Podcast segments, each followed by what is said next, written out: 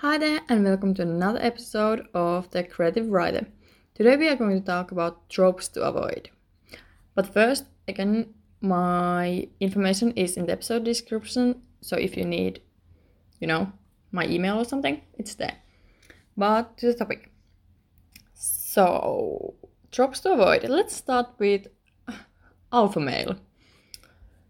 Yeah, I mean, alpha males are seen as, you know, sexy men with like, you know, usually abs and muscles and stuff.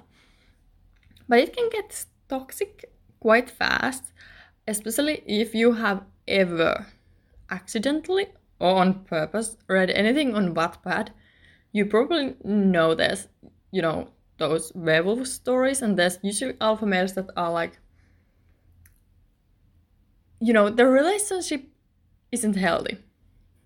Uh, the alpha male is usually, you know, they basically tell their mates in the werewolf stories, for example, like, I own you, and that's toxic, and you don't want to romantic- romanticize that by writing it into your novel. So don't do that. So alpha males are, I mean, you could do them well, but most of the time it's not healthy. And there's a difference between like making your characters seem alpha male, like it's a mask they wear basically, but then they're actually a softie on the inside. You know. So you can still use alpha male, just make sure you don't do it the way most people do because that's just toxic and we don't want to romanticize toxic relationships and so on. But you could definitely use that on your villain. The next one is Chosen One.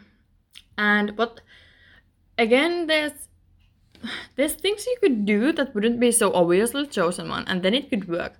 But like chosen one in a way Harry Potter is or like, you know there's multiple others, but Harry Potter is the most famous one, I'm sure. So I wouldn't recommend, you know, using chosen one in a way, for example, Harry Potter does, uh, because that's kind of people are bored when they see that like trope over and over again. It's kind of like it's become overused. So if you can find a new twist to it, then go ahead. But otherwise, just avoid it. Like if there's a prophecy or something that's just like, this is why this person is chosen. You know, that's so seen. Everyone has seen that. Everyone has read that read that story.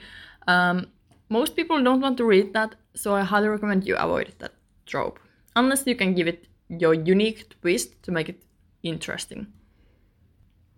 The last one is kind of similar to the first one, you know, the alpha male, but this one is overprotective, and actually it can be even alpha male can of be like alpha female, but usually it's alpha male. Um, but overprotective like partner. Or even a friend in a way, but especially a partner, you know, uh, protectiveness can be seen as something that's, you know, attractive. But it, if it's overprotective, then it's usually toxic. Those kind of partners usually limit what their significant other can do. So, you know, if an overprotective partner like uh, puts restrictions on their partner, on the significant other, that's toxic. Don't write that unless you are like showing the toxicity, but like don't don't make your like let's say you are writing fantasy romance. Don't use that there for like your main couple.